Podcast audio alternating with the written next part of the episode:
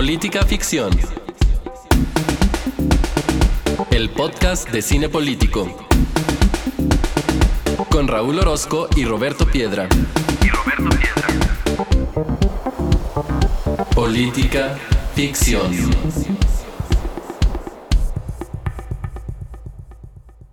Bienvenidos sean todos a este episodio número 22 de Política Ficción. En esta ocasión vimos un documental de Netflix que se llama Las tres muertes de Marisela Escobedo y para ello nos acompaña como cada semana Roberto Piedra, a quien le voy a pedir que eh, también pues nos presente a nuestra invitada del día de hoy, que es una invitada muy especial y que aquí en Política Ficción la apreciamos mucho. La queremos, ¿por qué decir apreciar si en realidad la queremos? Piedra. Sí, Raúl, pues tenemos a una de nuestras podescuchas más fieles ahora como invitadas, pero lamentablemente la pusimos a ver una de las cosas más tristes y duras que se pueden ver en este país en estos días, que son las tres muertes de Maricel Escobedo. Eh, pues la invitada es Agrario Paredes, ella es politóloga de licenciatura por la Universidad de Guadalajara, de maestría estudió políticas públicas en el salón mío y de Raúl, somos, fuimos compañeros, y ahora estudia el doctorado en ciencias sociales del Colegio de Jalisco.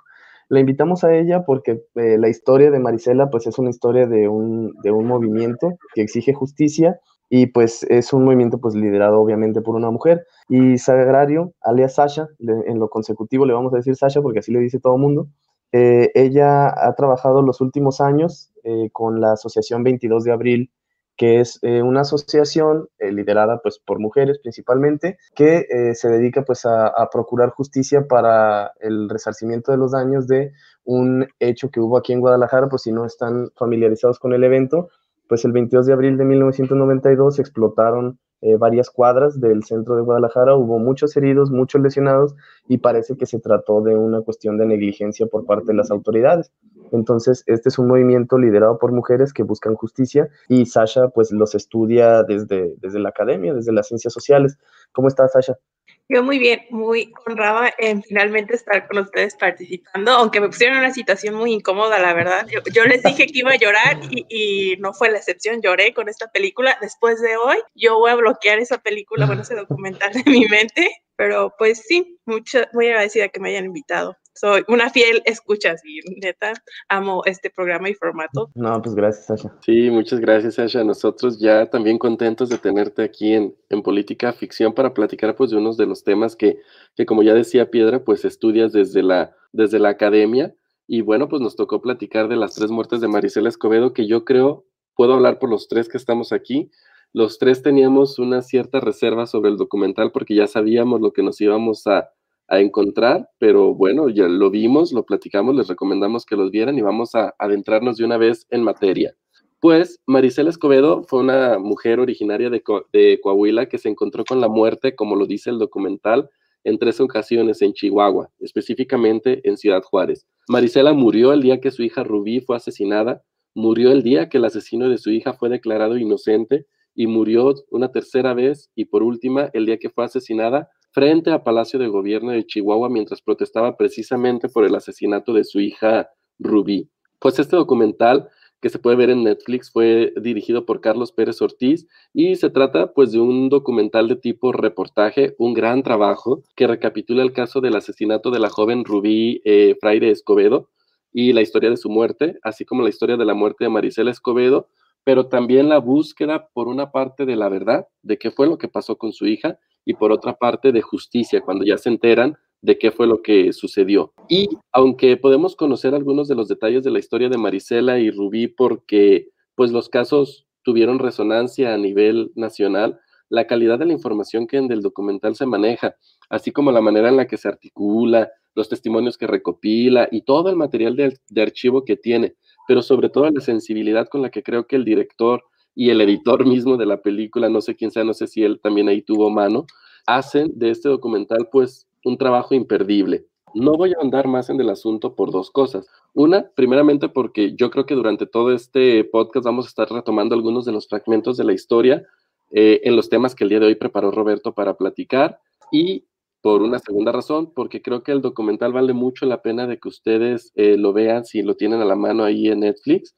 Y sí, con la historia de Maricela Escobedo estamos hablando de una historia triste, de una historia durísima, Y sí, también reconocemos que ya estamos todos inundados de la violencia en nuestro día a día con las noticias que tenemos alrededor y que esto ya nos ha venido a abrumar, pero precisamente por eso vale la pena conocer la historia de, de Marisela, conocer la historia de estas vidas que día a día son apagadas de manera violenta en este país.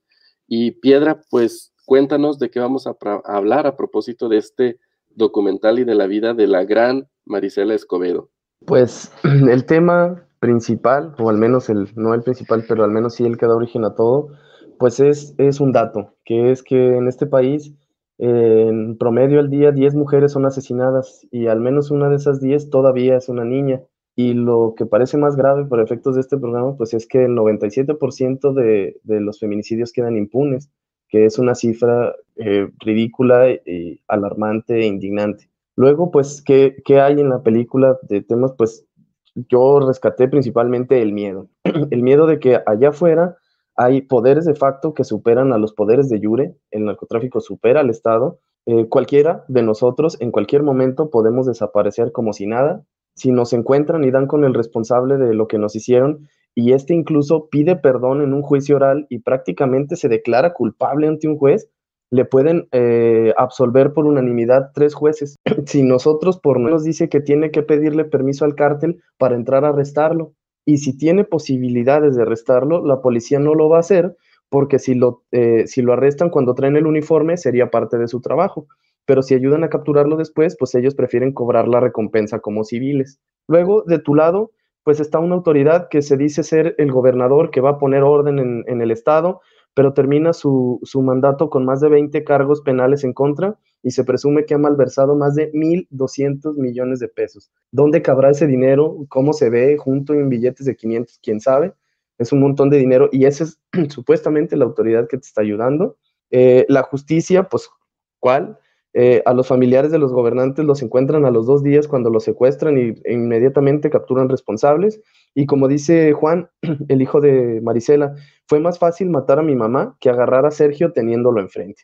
Entonces, además, te pueden montar todo un teatro para simular que te hicieron justicia eh, en, en, vez de simplemente, pues, hacerte justicia, ¿no? Es muy emblemático eh, esta entrevista que tienen con Sergio el homicida, digo, el, bueno, con el supuesto homicida, el que le, le montaron todo el, asesinato en unas mesas de la Coca-Cola de plástico, sin ningún tipo de formalidad y todo, pues así, a la brava.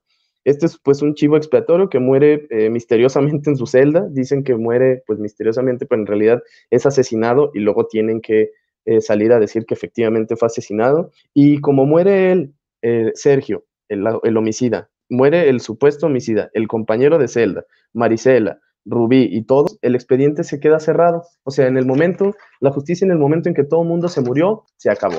Entonces, pues ahora no, no rescaté los temas como tales, porque la narración misma da para que tú veas todo lo que está mal, ¿no? A nivel de sistema.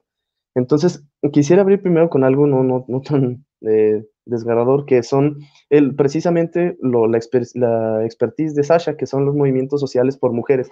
Sasha, empezando por ti, luego con Raúl, ahí vemos eh, performances, no sé si la palabra es adecuada para lo que me estoy refiriendo, pero vemos performances eh, muy particulares. Esta cuestión de marchar de un edificio a otro, de la fiscalía, eh, ir vestida como payasos, eh, mitad payaso, mitad juez, o un juez disfrazado de payaso, porque pues esos son unos payasos. Eh, luego marcha desnuda, porque ella en sus palabras en el documental así dice, cuando me quitaron a mi hija, eso me hicieron, me desnudaron, me dejaron desnuda. Entonces, y luego también vemos que se unen varias madres. Entonces, a la luz de tu experiencia con los movimientos sociales de mujeres, ¿cuáles son las peculiaridades que tiene un movimiento de protesta cuando es encabezado por una mujer a diferencia de cuando es encabezado por hombres o liderado por hombres. Pues no sé si sean como peculiaridades como tal, pero lo que yo he identificado es como esta pasión que tienen las mujeres cuando ellas lideran un movimiento y que tiene que ver con estos roles que se nos han sido asignadas como mujeres desde pues nuestra cultura, por así decirlo, y que normalmente si te puedes identificar cuando las mujeres sienten agredidos o afectados estos círculos o estas actividades que a nosotros se nos asignan, en este caso normalmente de cuidadoras, pues imagínate que le trastornas todo lo que ella concibe que es su mundo. Entonces creo que esto es como una constante porque es un recordatorio constante, no es como que maten a tu hijo y lo, lo olvides al año ya que lo mataron o que desapareció porque en este caso ella duró mucho tiempo antes de poder dar por sentado que su hija estaba muerta, o sea, mientras no exista un cuerpo o evidencia forense de que hay un cadáver, pues es una desaparecida, ¿no? Y esto genera como un vacío que es a partir del que Marisela como tal cimienta lo que es la justicia, su concepción de justicia. Su concepción de justicia era, es que yo quiero saber dónde está mi hija y yo por qué no puedo proceder legalmente para averiguar dónde está mi hija y por qué el Estado no me está ayudando, ¿no? Y, en este sentido creo que muchas de las batallas o de las luchas que encabezan las mujeres tienen que ver precisamente con esto, con la concepción de justicia y creo que es un tema que un concepto que abarca mayor parte del documental, que es qué concebimos nosotros como justicia. Y creo que en eh, eh, muchos de los movimientos precisamente de mujeres o encabezados por mujeres es a lo que se, se une, ¿no? A lo que ellas conciben colectivamente como justicia y que están buscando que no nada más se quede como en este pequeño colectivo, sino que sea algo más amplio, podría, eh, entiéndose como el derecho al aborto legal, eh, el derecho a decidir sobre tu cuerpo, no nada más en cuestiones eh, este, como de salud con esto del aborto, sino también como en cuestiones de qué tanto lo expones sin que tú te expongas tu vida en la manera en la que tú muestras tu cuerpo hacia las personas. Entonces, e, en este sentido, creo que tiene que ver mucho con la manera en la que nosotros percibimos la justicia como personas en nuestra relación con la sociedad, de nosotros como mujeres, pero también con estas otras cosas que tienen que ver con, por así decirlo, los roles asignados referente a, la manera en la que nos educaron específicamente, porque no es algo que puedas cambiar de la noche a la mañana. Claro. Y Raúl, de una vez te junto dos, dos temas. Ahorita que dijo Sasha lo de la idea de la justicia, mi lectura fue que la idea de la justicia en el caso de Marisela y con las personas que tienen un familiar desaparecido es secundaria. O sea, justicia pides cuando ya sabes que, que no está, cuando murió, y ahora pides justicia para el responsable. Pero en un primer momento lo que pides cuando la persona está desaparecida no es justicia, o sea, quieres a la persona. A la autoridad no le dice, quiero justicia por la desaparición de mi familiar, no, quiero a mi familiar, lo quiero enfrente, lo quiero sano. Sí, este, en este sentido, como bien decías que estabas juntando las dos preguntas, voy a empezar con, con la primera. Este, yo creo que el caso particular de, de Marisela, pues es heredera de una serie de movimientos eh, sociales liderados por mujeres, quizás sin proponérselo, seguramente sin proponérselo, que vienen, por ejemplo, desde las luchas feministas, primero con la obtención del voto, después con los derechos laborales, después con lo que ya mencionaba Sasha, eh, con la rectoría sobre tu cuerpo y poder decidir sobre el mismo. Y en América Latina también este, tenemos grandes historias, tristes historias también, de movimientos liderados por mujeres, como lo son, por ejemplo, el argentino, el de las Madres de la Plaza de Mayo, este, de la década de los 70 en contra de la dictadura argentina. Y luego tenemos aquí en México otras experiencias, pero el caso particular de, de Marisela, que Marisela tiene una lucha individual y ahí me voy a empezar a conectar con la segunda pregunta que hacías, Piedra, tiene una lucha individual que es primero la búsqueda de su hija con vida y posteriormente la búsqueda de, justicia. Y, es esta personalidad que creo yo, y no, me había, no lo había visto así hasta ahora que lo dijo Sagrario, que tiene que ver quizás con, con con el carácter propio de las mujeres, la pasión que le imprimen a las cosas que, realizan y la disonancia que nos genera, por ejemplo, ver a una mujer como líder, porque acostumbramos a que sean los, mujeres, los hombres perdón, los que tienen este, este rol, hicieron que, que una historia personal como la de Marisela tuviera un eco más grande en su comunidad y posteriormente en el país. Ahora, con el tema de la búsqueda de justicia, totalmente de acuerdo. O sea, nosotros o las personas que tienen algún familiar en esta condición de desaparecido, lo primero que quieres es pues encontrar con vida, encontrar sano y salvo a tu, a tu familiar. Punto número uno. Punto número dos. Si ya tuviste la desafortunada noticia de que eh, encontraran sus restos, pues ahora viene esta exigencia de justicia que siento yo, o, o yo, que no debiera ser algo que tuviéramos que exigir es algo que se tendría que dar. El Estado debería de tener primero el interés y segundo la capacidad que ya hemos visto en el propio documental como por una parte técnicamente rebasada las autoridades que se dedican a esto, pero por otro, el propio número de desaparecidos y muertos y secuestrados han hecho que nos volvamos un poco insensibles, como que con el crecimiento de las cifras nos olvidamos de las historias individuales y ahí es donde yo creo que este documental de Marisela tiene una gran relevancia porque nos recuerda que detrás de esos números hay gente exigiendo que regresen sus familiares con vida o bien justicia este, contra, sus, contra sus agresores. Y es lo menos que le, puede, que le podría ofrecer un Estado que en su labor, como ya lo hemos dicho en otro de estos episodios, de garantizar nuestra seguridad, pues les ha fallado primero con el tema de la, de la seguridad propia y segundo con el tema de la impartición de justicia.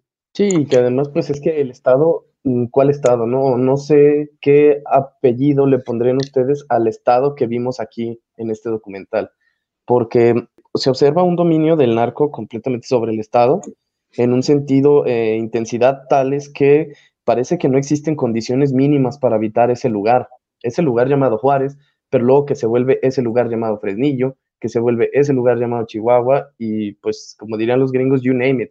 El lugar que sea parece que no es habitable en este país, ¿no? Entonces, eh, quería preguntarle si fue ese México, sobre todo el de los eh, tempranos 2000, cercanos al 2010, entre 2006 y 2010 más o menos que se desarrolla el documental, eh, ¿fue ese Chihuahua y México en general un estado fallido, un estado ausente?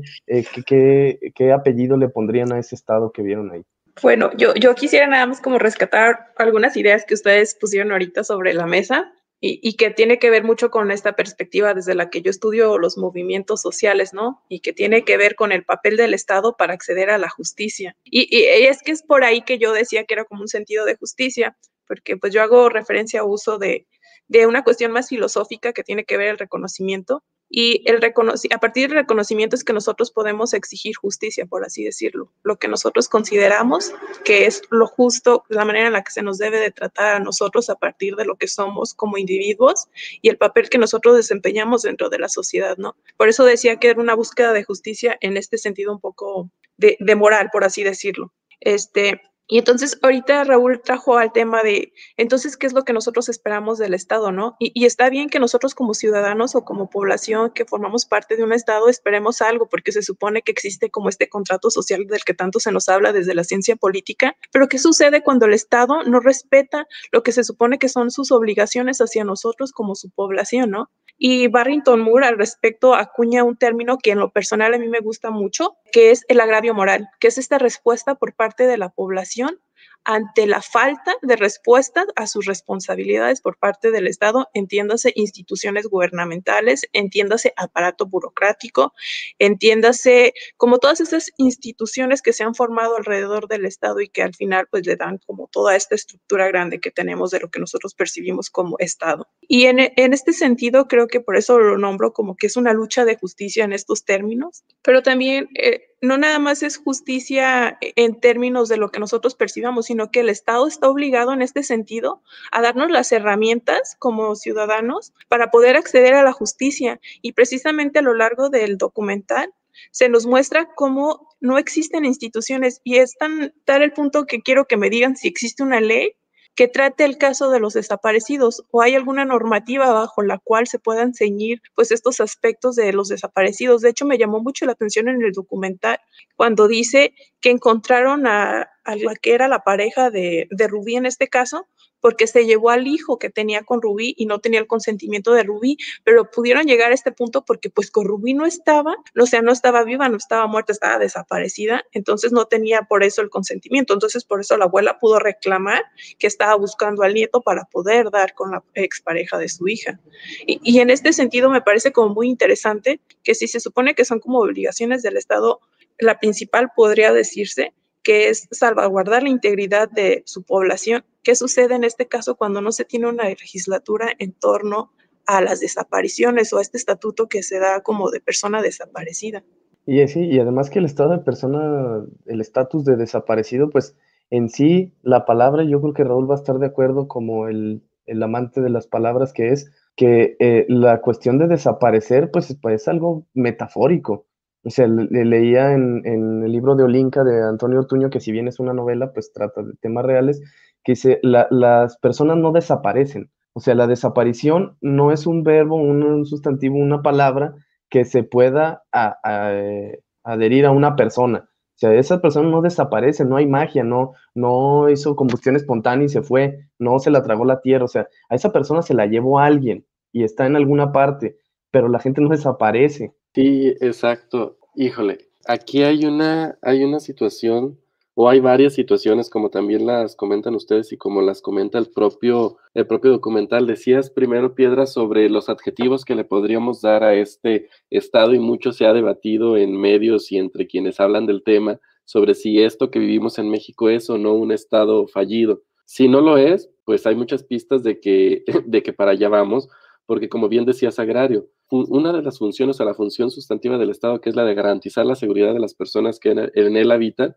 pues está trastocada. Yo creo que no, no creo estar siendo exagerado y, el, el, propio documental es una evidencia de ello, pero las noticias que escuchamos día a día lo son también.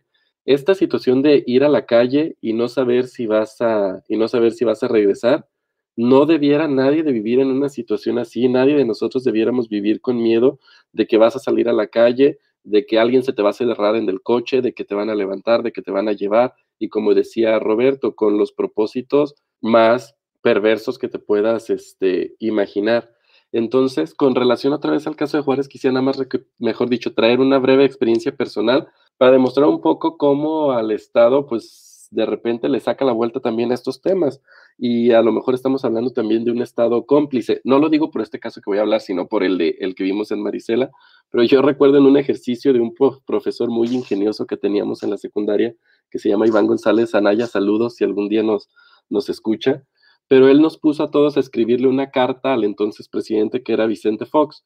Los 45 alumnos de ese salón le escribimos una carta al presidente y 44 de ellos recibieron respuesta.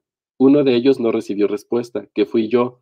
Mi carta era sobre el tema de en aquel entonces ese adjetivo que es doloroso, pero pues también así se recopila en el documental de las muertas de Juárez con toda la inocencia que un niño de 15 o 14 años pudiera tener a la hora de escribir una carta así, todos, todos, todos recibieron una respuesta del presidente o de alguna de las secretarías. Claro, bueno, vamos a decir del presidente, ¿no? Entre comillas, pues ya sabemos quién las hace, no va a estar leyendo nuestras cartas. Pero es muy paradigmático que, es, es muy paradigmático que el único que no recibió una respuesta fui yo en ese entonces.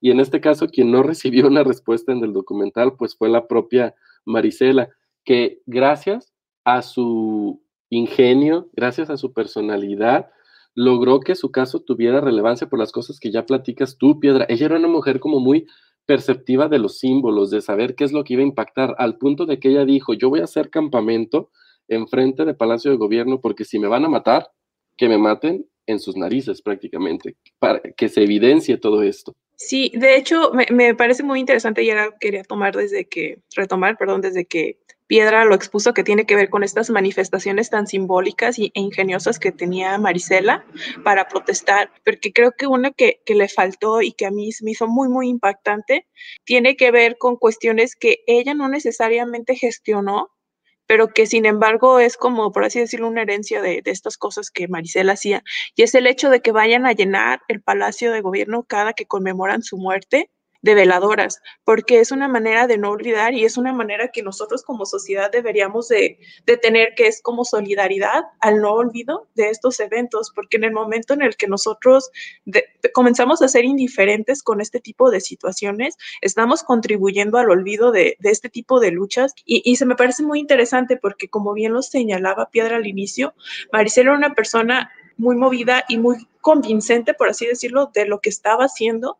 Entonces, por ejemplo, había una manifestación que a mí me llamó mucho la atención, donde ella tenía pintadas lágrimas rojas. ¿Por qué tenía pintadas lágrimas rojas? Y esta como ímpetu que tenía de ir a manifestarse, no nada más en su ciudad, sino en todas las ciudades y hablar en todas las procuradurías, cuando estaba en la búsqueda del acusado de su hija, que cuando, bueno, ya se hizo esta revocación del primer dictamen o de la primera sentencia, este, pues que ya le dijeron que pues sí, sí era culpable y que le iban a dar una sentencia con cárcel al asesino de su hija, pues ella se dio a la tarea porque el Estado, precisamente como lo demuestra el documental, no, o sea, a pesar de que existen como estas figuras legales, por así decirlo, o estos procedimientos, no, no hizo nada al respecto y tan es el caso que nos dan, o sea, que hay cientos de órdenes donde se le, se le imiten a todas las procuradurías el hecho pues de que se están buscando estas personas, pero no hay actividades, por así decirlo, una actividad ejecutiva o, que se haga una implicación o actividades sistemáticas para ir a buscar a estas personas que están fugas de la justicia. Entonces, e, en este sentido, creo que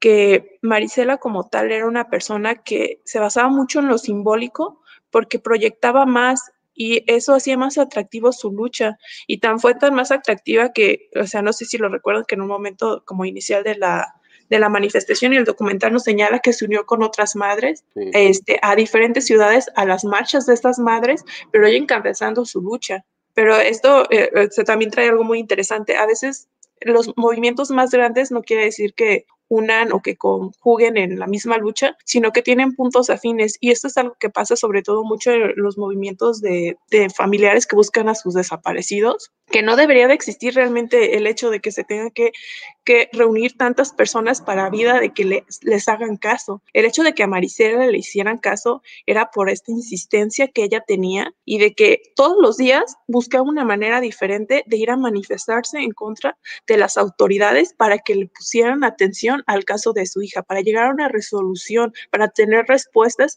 Y creo que en este sentido es de admirarse bastante la lucha de, de Marisela. Sí, y además la cuestión de, de lo simbólico del lugar en el que se desenvuelve toda la historia porque no podemos obviar que la cuestión de que haya sido esto en Ciudad Juárez y que del otro lado esté El Paso, Texas, no es menor, porque la, el, el, muro fronterizo, pues no es un símbolo, es una cosa, o sea, no es algo metafórico, pero lo es al mismo tiempo. Sea, es algo muy real, las garitas, eh, los agentes aduanales, todo esto pues está ahí. Pero para el caso de Marisela es algo simbólico porque del otro lado es otra cosa. O sea, cuando a Juan le dicen, güey, ya mataron a tu, a tu, a tu tío, creo que era, eh, ya incendiaron el negocio familiar, güey, crúzate la frontera para que puedas seguir vivo, güey. Y él mismo dice, no, ¿sabes qué? Con las autoridades mexicanas es perder el tiempo. Aquí yo en Estados Unidos me contacté con un abogado y este güey se movió rapidísimo, soy asilado político, o sea, la cosa cambió inmediatamente de una serie de barrotes para allá. Y también está la cuestión eh, metafórica de, bueno, más bien simbólica de, Temis. Pensé en, en la figura mitológica pues de, lo, de la justicia, ¿no? La famosa mujer que está vestida con túnica, tiene una balanza en una mano, los ojos vendados y una espada en la otra. Pero aquí, pues Temis no existe. Definitivamente ve aquí no hay equidad. Eh, la espada, pues tampoco eh, aplica porque la fuerza se la aplicas a uno sí y a otro no. Entonces, eh, la, la, la, cuestión a la que quiero llegar con esto es que la justicia parece ser, y ella lo dice en una pancarta, un privilegio de gobiernos, porque Ah, vemos juicios a modo, alterados, sin curso, eh, la sentencia que le dan sin efecto para que ella se calle. O sea, hay un montón de hechos que le pasan a Marisela que dices tú, güey, no existe la, la justicia como debería ser, no hay respeto al debido proceso, se puede manchar en cualquier momento.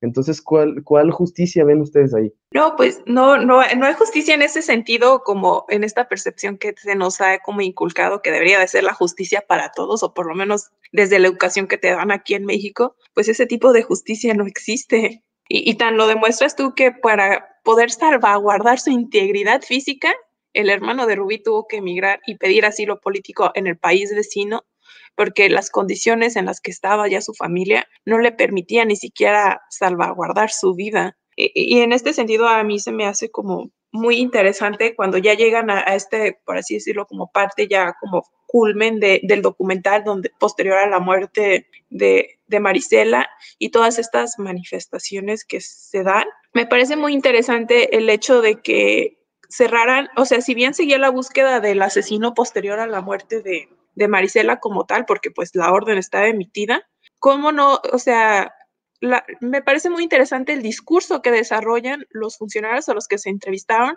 a partir de que llegan a este punto cuando se les empieza a cuestionar que la justicia es una cuestión como de privilegio para el gobierno, ¿no? Y que dice, es que son asuntos diferentes, yo no sé cómo los ve Marisela o por qué le causa tanta incomodidad. Y creo que es un poco hasta cínico por parte de quien responde eso, el que dé esa respuesta, porque al final de cuentas, cuando Marisela empieza su lucha, no se sabía si su hija estaba viva o estaba muerta, y sin embargo, cuando secuestraron al familiar de, de este funcionario en específico, tampoco se sabía si estaba vivo o estaba muerto, y la resolución a su, a su demanda en específico, que era encontrar a ese familiar, tuvo una respuesta mucho más pronto más pronta que la que tuvo Marisela respecto a su hija. Y en este sentido, Piedra lo acaba de señalar. Ni es ciega, ni se imparte justicia en este sentido, o la fuerza de la ley no, no se, no, nunca llegó para el caso de Rubí de Marisela.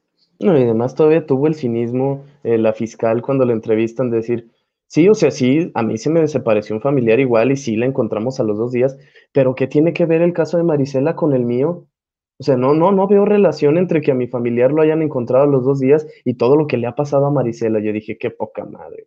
Exactamente, sí, cuando escuchas esa declaración, pues sí te, te da rabia, no hay manera de que, de que no suceda, no hay manera de, de tolerar tal tamaño de, de cinismo, pero pensada la justicia, digamos, como un concepto este muy, muy amplio, eh, en el que de manera resumida podríamos decir quizás que es lo de dar a cada quien lo que le corresponde, que en este caso pues a un asesino le corresponde una pena, le corresponde un castigo, pues no la vemos en el caso de, de Marisela, no la vemos en muchos casos en México, pero me parece también relevante que en las cosas más chiquitas, digo no porque sean chiquitas, pero en las cosas que preceden a la impartición de justicia, eh, el Estado a veces, al menos en el caso de Marisela, lejos, lejos de ayudar, obstaculiza o peor aún, el Estado queda en evidencia cuando con toda su fuerza este, no puede dar con el responsable de un asesinato cuando, por ejemplo, Marisela, una mujer, eh, iba a decir una mujer como cualquiera, pues no, es una mujer excepcional, no quiero decir una mujer como cualquiera en ese sentido, sino quiero decir como cualquiera de nosotros que no tenemos el respaldo del Estado detrás con sus propios medios, pudo dar en una, en dos, y no me acuerdo si hasta en tres ocasiones con el asesino de su hija bajo sus propios medios. O sea, ella tenía dos luchas, la lucha por un lado de lo simbólico, de reclamar, de exigir su justicia, pero también por otro lado estaba sobre la vía de hacer cosas porque el Estado no estaba haciendo lo que le correspondía. Entonces, ella tenía que asumir las funciones de, investigadora, de avisar dónde estaba el sujeto, etcétera, y dices, no puede ser que lleguemos hasta ese punto en el que una persona pueda viajar desde Juárez hasta Fresnillo preguntando referencias por una persona, por un asesino y encontrarlo. Y el Estado, pues no. Siguiendo con estas cosas como pequeñas que dice Raúl, que para mí no me parecen tan pequeñas, hay algo que a mí me llamó mucho, mucho la atención cuando ya llegamos como a la mitad de, del documental y que ya se empiezan a hablar precisamente de estas cuestiones que son un poco más cotidianas, por así decirlo, y que tienen que ver con la violencia hacia la mujer pero específicamente este, una de las personas de, no recuerdo realmente cuál era su papel dentro de la lucha con Marisela, pero que tiene formación legal, este, señala que, pues, en México, ¿cuáles son los procedimientos legales que existen cuando se da violencia doméstica, que sucede dentro de las paredes y que los únicos testigos son el la víctima y los victimarios o el victimario? Entonces, e, en este sentido, creo que, que, el Estado todavía nos queda de ver mucho, sobre todo en esta cuestión de salvaguardar nuestra integridad cuando ni siquiera se tienen procesos legales a los cuales darles un seguimiento. Y bueno, a mí me hubiera gustado mucho y probablemente les voy a dejar después el contacto. Tengo una amiga muy querida de la licenciatura que se dedica precisamente a, la lucha de defender a este tipo de mujeres que son violentadas en estas situaciones. Y creo que es una lucha muy, muy noble de su parte, porque precisamente cuál, ¿Qué, ¿Qué, sigue cuando te violentan? No sé si alguna vez, no sé si aún exista realmente, pero era un lugar muy caótico. Existe una procuraduría específicamente para las mujeres. ¿Por qué debería de existir una procuraduría específicamente para las mujeres? Pues porque si vas a la Procuraduría General y dices, oye, me pasó esto de violencia de género, no te van a hacer caso.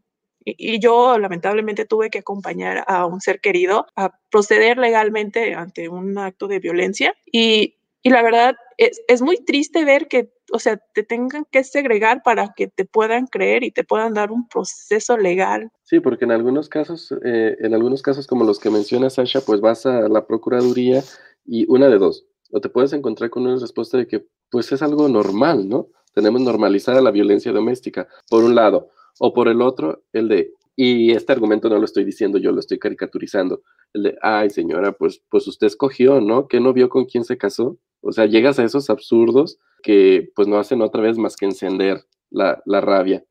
Sí, y cuando se presentan las mujeres, pues está más que documentado. Recuerdo el año pasado aquí una persona, una mujer que fue a denunciar por un acto eh, de, violencia, pues dentro del violentómetro, pues de los de en medio, es decir, violencia física, pero todavía no tan alarmante.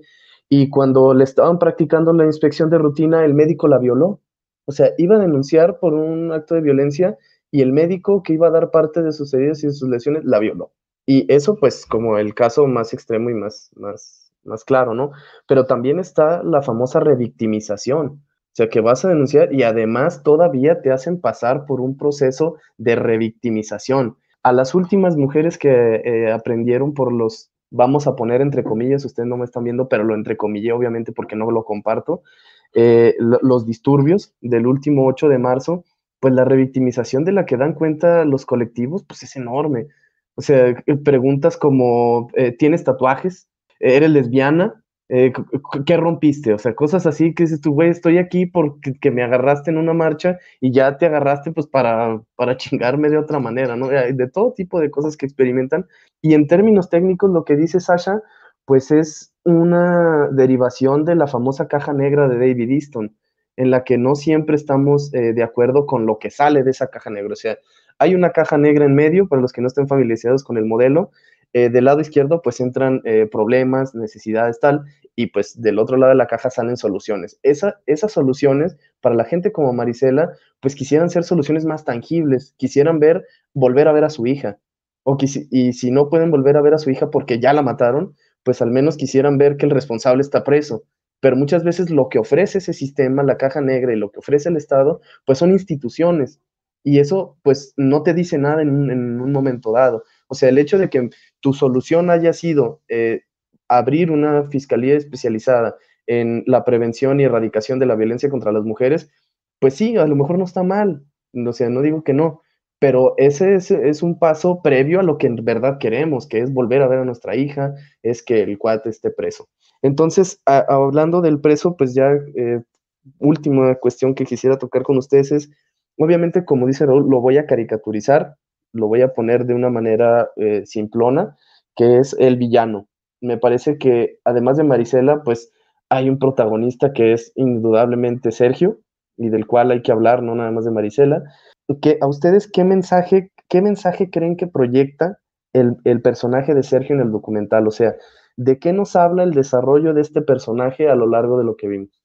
Ay, no, es que creo que, que Sergio, el antagonista de, de, nuestra historia, refleja muchas realidades de masculinidades tóxicas, diría, este, o negativas, diría mi, mi lectora, de, de, lo que implica vivir eh, en una sociedad como la mexicana, ¿no? Porque no sé si, si, bueno, yo soy mucho de seguir las narrativas individuales de las de las personas que se te van presentando en, las películas y, esta narrativa que tiene él de que llega pidiendo trabajo a la empresa, bueno, al negocio familiar porque tenía un hijo y una esposa que mantener, ¿no? Ah, de ahí parte la participación de César en esta, bueno, César, perdón, de Sergio en, esta historia. Y, posterior a esto, pues este enamoramiento de, de, pues de él, que ya era un adulto, ya era mayor de edad, con Rubí, que en ese entonces todavía era un adolescente. Y creo que nosotros como sociedad en muchas ocasiones normalizamos el hecho de, de este tipo de relaciones, donde no están en una escala, por así decirlo, igual generacional, y que aunque muchos digan que es que la persona, la otra persona que es menor de edad es más madura que su edad. Creo que hay muchas implicaciones como más coercitivas que tienen que ver con el poder y con esta manera en la que se llevan este tipo de relaciones. E, esa fue mi primera impresión cuando se nos presenta a Sergio, pero posterior, e, el hecho de las conductas que reflejaba Rubí ya cuando vivía y era el cónyuge de, Sergio, también daba mucho a desear, ¿no? El hecho de que Rubí para poder garantizar sus comidas tuviera que ir a casa de su mamá a visitarla todos los días, también da, mucho a, refleja mucho, ¿no? De, estos contextos de cómo a veces las prioridades, por así decirlo, de, un hombre no son precisamente salvaguardar la familia que eligieron que eligieron formar, ¿no? E, este, y está en el caso que, pues, si él llegó, o sea, porque nunca se vuelve a mencionar qué pasa con esta primera pareja de Sergio. Y, para Sergio fue muy fácil. Después de Rubí, ya tenía otra pareja, porque cuando lo encontraron la primera vez, él ya estaba con otra pareja y ya iban a tener un hijo. O sea, ya en este caso, si seguimos como su narrativa, sería el tercer hijo que tiene este individuo con otra mujer.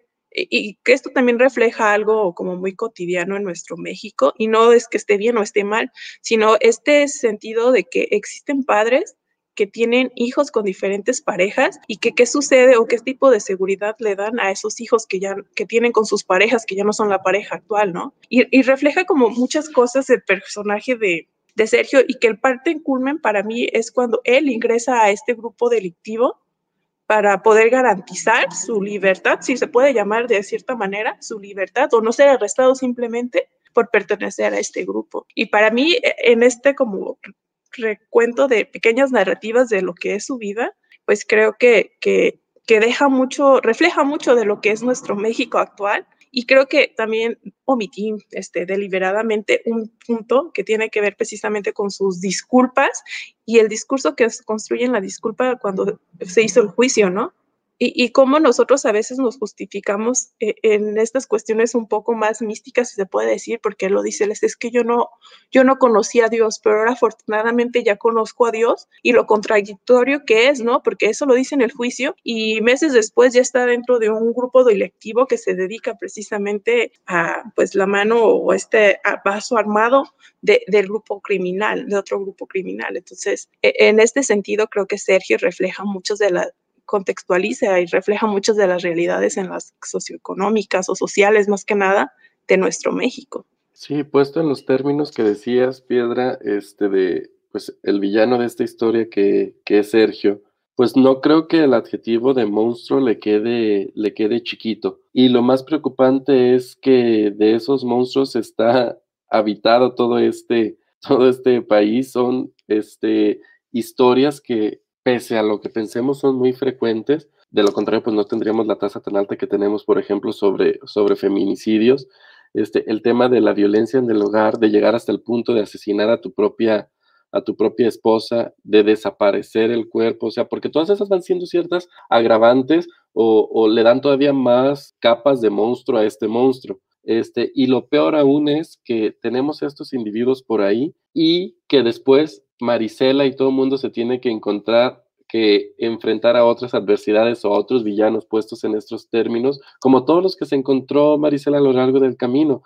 Este, un grupo criminal al que se adscribió, como bien decía Sagrario, como bien decía Sasha, este, Sergio, e, en, búsqueda, por un lado, de amparo, de, de impunidad, de recursos, de lo que sea, pero por otro lado, el Estado, por otro lado, las autoridades, por otro lado, la indiferencia, por otro lado, pues un montón de cosas que nos enseña el documental que parece ser que remas contracorriente siempre cuando se trata de la búsqueda de, justicia. En un caso último, como puede ser este, que tiene que ver con quitarle la vida a una persona. Yo no sé si recuerdan, por ejemplo, a Antanas Mocus de Colombia, quien siempre traía este lema con la violencia colombiana de la vida es sagrada y no sagrada en estos términos este, quizá religiosos, sino de que la vida es algo que no se toca. Y, parecía raro que Antanas Mocus y que nosotros lo tengamos que decir en estos tiempos, porque resulta una obviedad, pero la realidad es que ahora sí que la vida no vale nada, como dijera una canción para algunas de,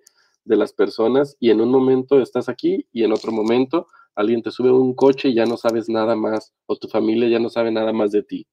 O sea, es muy preocupante toda esta situación que muestra las tres muertes de Marisela Escobedo. Sí, para mí también el mensaje que manda el desarrollo del personaje de Sergio, pues es ese, que los patos le tiran a las escopetas. O sea, que una persona que supuestamente no tiene que comer y que por favor ayúdenla, se mete en una familia, les quita a, a una hija, pasa todo lo que ya sabemos que pasó con ayuda de la justicia, no justicia, con ayuda de la policía que no te cuida eh, y la forma en la que esta persona se sale con la suya es indignante que sea metiéndose al crimen organizado. O sea, la forma en la que esta persona fue protegida, eh, que se pudo salir con la suya, que incluso mandó matar a la propia Marisela, quién sabe a cuántas otras personas hubiera matado, quién sabe cuánto daño hubiera hecho con el tráfico de estupefacientes, secuestros, eh, extorsiones, de, cobro de derecho de piso. No sé qué tanto mal ha hecho esta persona, creo que nadie lo sabemos, pero eh, la cuestión es esa, que la, la, manera en la que se pudo zafar de todo lo que hizo fue metiéndose al crimen organizado y ahí se hizo intocable. Ahí ya no lo pudimos ver, no lo pudimos hacer nada. No lo, lo, por más que lo espiaron y lo tuvieron enfrente, no lo pudieron agarrar. Entonces, qué, qué peligroso que veamos que la forma de ser intocables en este país sea metiéndonos al crimen organizado. O sea, qué, qué desarrollo de un personaje es ese. Pero bueno, eh, Sasha, pues te invito a, que des un cierre de tus ideas y luego, luego Raúl. Sí, bueno, este, creo que la cuestión de la vida me recordó mucho al movimiento que actualmente estudio, precisamente, que es de las lesionadas. Bueno, en específico yo me centro en las lesionadas, pero es un grupo de lesionados y, que tiene que ver con su lema, que ellos dicen que, que la vida se recupera con justicia. De hecho, dejen, busco el lema, eso estaba haciendo ahorita, buscando cuál es su lema en específico, porque creo que, que la vida, como bien lo señalaba, lo recuperaba ahorita Raúl, pues la vida tiene que ver mucho con este sentimiento que le damos de sagrado o esta parte, no tanto mí, mística, este, no tanto mística, sino en este sentido práctico de qué implica para nosotros como seres humanos la vida, ¿no? Y, el lema de esta asociación en específico es dignidad y vida se recuperan con justicia. Y, y creo que, que, en este sentido, si re, traslapamos eh, el, este lema que tiene la asociación al caso de, la lucha de Marisela, pues por eso es, bueno, yo desde que oí el título de, lo vi porque a mí me lo comentaron de esta, este documental, yo, yo ya sabía más o menos por dónde iba, ¿no?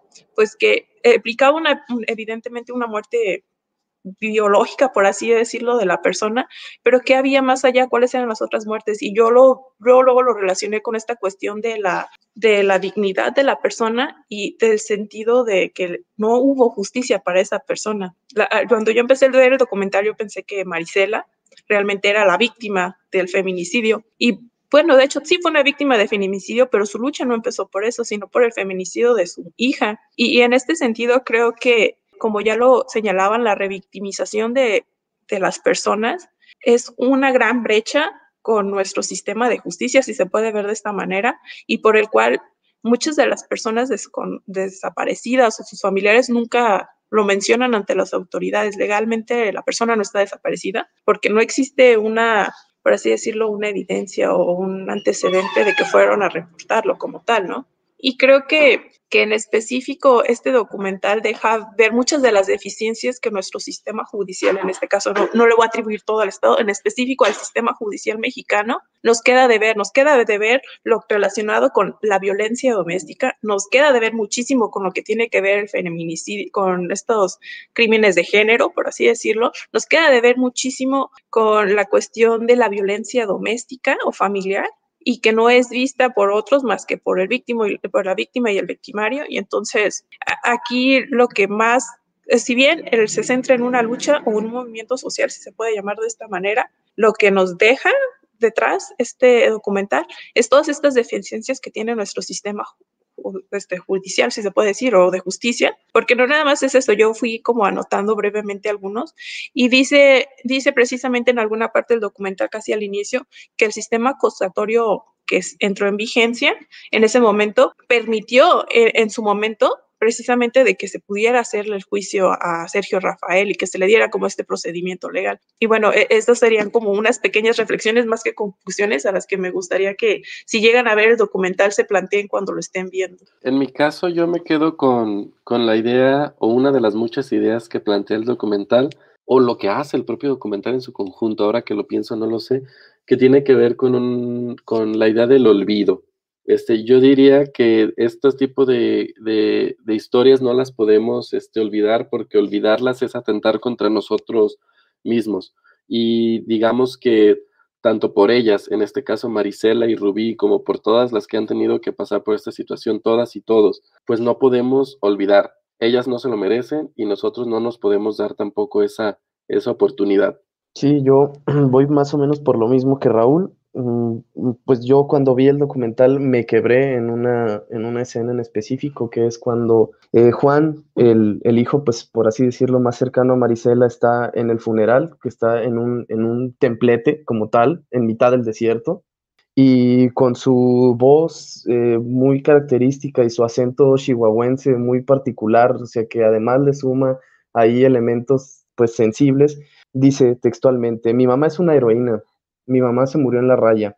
Eh, y empieza a acariciar el ataúd y, dice, eh, yo nada más les, les, voy a, les voy a pedir nada más un aplauso bien fuerte para Maricel Escobedo. Y comienza a aplaudir muy fuerte y muy pausado, Juan. Es un aplauso que yo no había visto, o sea, un aplauso que de verdad parece que se está queriendo eh, romper una mano contra la otra, se está frotando los labios y vuelve a acariciar el ataúd como diciendo, pues, no sé si aquí acabó esto, pero lo mínimo que se merece mi mamá es un aplauso porque es una heroína. Y, y sí, lo menos que, se merece Maricel Escobedo, pues es, es, un, es un aplauso, ¿no? Y, en, y aquí en Política Ficción, pues se lo damos con el corazón porque creo que todos le debemos una disculpa por nuestra indolencia, nuestra falta de empatía, porque a Marisela la vimos en los noticieros, o sea, todo esto que pasa en el documental pasó en la vida real, pasó ante nuestros ojos y no hicimos nada, porque esas imágenes del noticiero de López Dóriga, de Loret de Mola, de Adela Micha, que están dando cuenta de la mujer de Juárez volvió a marchar de un lado a otro. Lo vimos mientras estábamos cenando y a lo mejor dijimos que gacho. Pero pues eso no le bastó porque Marisela de todos modos se murió. Entonces, eh, pues esté donde esté Marisela, pues reciba todo nuestro respeto, nuestra admiración y el compromiso de que no volvamos a ser indolente con una mujer como ella. Perfecto, sí. Yo, yo creo que el cierre es apropiado y no nos queda otra cosa en este momento más que agradecer eh, a Sasha por estar aquí con nosotros, por, por compartir lo que piensa, porque siempre aquí compartimos lo que pensamos, pero también porque en esta convocación compartimos lo que sentimos. Entonces, Sasha, te agradecemos mucho pues sí, sí es nuestro sentido y en este sentido yo quisiera como agradecerle muchísimo a Jorge que, que fue quien me ayudó mucho a, a, poder visibilizar estos sentimientos en cuestiones un poco más teóricas y que no nada más se quede en esta cuestión de, de, la emoción, ¿no? Porque al final de cuentas, si nada más es la emoción y no le damos una vocación, pues se queda e, en ese tipo de cosas. Y creo que eso es lo que nos enseña mucho Marisela, porque Marisela, a partir de su emoción, que en este caso era uno muy doloroso o varios muy dolorosos, le dio un cauce a, una lucha muy grande que le da la voz a muchísimas otras mujeres y otras personas. Correcto. Oye, Sasha, ¿y si nos pasas tus redes sociales, este, si es tu voluntad? Este, pues sí, sí se las puedo pasar. Muy pocas veces hablo de, lo que me dedico en la investigación, estas cosas más serias. Normalmente es como de, mi desahogue a, a, la vida de adulto. Pero sí, este, está muy raro. Este, en, bueno, Twitter es más fácil, es arroba Sasha-paredes. Y en Twitter es un poco más raro y es eh, arroba by Este, eh, eh Twitter otra vez, el by es el de Instagram. Ajá, perdón, sí. Instagram es Bisexualland y, en perdón, en Instagram, nuevamente, es Bisexualland y en Twitter es Sasha-paredes. Ahí soy menos activa, pero a veces sí me meto. Y nosotros antes de darles nuestras redes sociales, gracias Sasha, les eh, avisamos que la próxima semana vamos a ver eh, otro documental, un documental también de Netflix que se, eh, que se llama Conspiracy y para ello nos va a acompañar nuestra amiga Susana Reinaga Estén pendientes el próximo martes de este episodio. Piedra, tus redes sociales y nuestras redes sociales para ya irnos. Arroba rpiedra5 su servidor, arroba soy este Raúl, mi compañero de fórmula, y ambos somos arroba pficción podcast. ¿Juntos somos? P-Ficción Podcast. Eh. Muy bien, entonces nos vemos la próxima. Adiós. Adiós. Ay, no, ya le robé su cierre a Piedra. Nos vemos la próxima. Bye. Adiós. Política Ficción. El podcast de cine político. Con Raúl Orozco y Roberto Piedra. Y Roberto Piedra. Política Ficción.